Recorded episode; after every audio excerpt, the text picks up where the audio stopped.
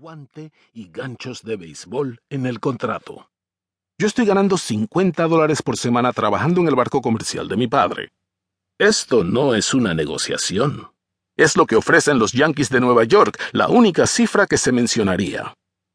Como tienes 20 años, no vamos a enviarte a la República Dominicana, del modo en que lo hacemos con los adolescentes, dice Herb. Vamos a enviarte directamente a Tampa para el entrenamiento de primavera. Creo que debo tomar aquello como una buena noticia, pero Herb no tiene idea alguna de lo despistado que está su nuevo firmante. Yo nunca he oído hablar de Tampa. Casi no sé nada de la República Dominicana. Mi mundo no es que sea pequeño, tiene el tamaño de una canica. El mayor viaje de mi vida hasta ese momento es un trayecto en automóvil de seis horas hasta la frontera de Costa Rica. Palabra de honor. Creo que cuando los Yankees me contraten, seguiré jugando béisbol en Panamá. Supongo que quizá me mudaré a la ciudad de Panamá, recibiré un uniforme mejor, junto con un guante reglamentario y un par de ganchos que no tengan un agujero en el dedo gordo, como los que llevaba en mi prueba para los Yankees. Jugaré béisbol y ganaré un poco de dinero durante un tiempo, y después pasaré a la escuela de mecánica. Ese es mi plan. Se me da bastante bien arreglar cosas. Me gusta arreglar cosas. Voy a ser mecánico. La extensión de mi conocimiento de las grandes ligas se acerca a la nada. Sé que es donde jugó una vez el mejor jugador de Panamá, Rod Carew. Sé que hay dos ligas, la americana y la nacional, y que hay una serie mundial al final de la temporada. No sé mucho más que eso. Estoy en las ligas menores cuando oigo a alguien hablar de Hank Aaron. ¿Quién es Hank Aaron? pregunto. No hablas en serio, dice el chico. Sí, lo digo en serio. ¿Quién es Hank Aaron? Es el líder de jonrones de todos los tiempos en béisbol. El tipo que batió 755 jonrones para batir el récord de Babe Ruth. ¿Quién es Babe Ruth? pregunto.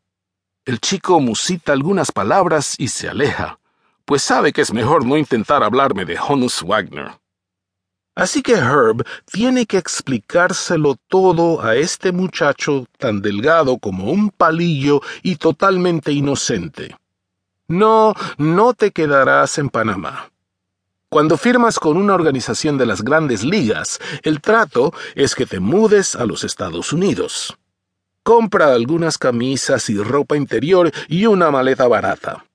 Obtén una visa de trabajo e intenta actuar como si supieras lo que estás haciendo cuando estés llenando los documentos. Estarás asustado, nervioso y triste, y no tendrás idea alguna de cómo vas a manejarte en un país extranjero cuando lo único que sabes decir es no hablo inglés. No solo es abrumador, es aterrador. Intento no decir nada. Siempre he sido bueno a la hora de ocultar mis sentimientos. Pasan semanas. Llega el billete de avión a Tampa. Ha llegado la hora de la verdad. Ahora es el momento. Vamos, Pili, dice mi madre. Pili es el nombre que me puso mi hermana Delia cuando yo era un bebé. Nadie sabe por qué. Y es así como mi familia me ha llamado durante toda mi vida. Mi padre pone en marcha su camioneta blanca Nissan. Turbo es el nombre que le damos. Tiene 10 años de antigüedad, está oxidada y maltrecha, y no es la idea que nadie tiene de un auto de carreras. Pero seguimos llamándola Turbo. Clara Díaz Chacón, mi novia durante mucho tiempo, va sentada entre mi padre Mariano Padre y mi madre Delia. Yo lanzo mi nueva maleta a la parte de atrás y me subo junto con mi primo Alberto. Mi padre pone a turbo marcha atrás para salir y nos dirigimos hacia Vía Puerto Caimito, la única carretera de entrada y salida de nuestro pueblo, la única carretera que está pavimentada. El resto de ellas son de tierra, y la mayoría se parecen más a caminos que a ninguna otra cosa por donde conducir.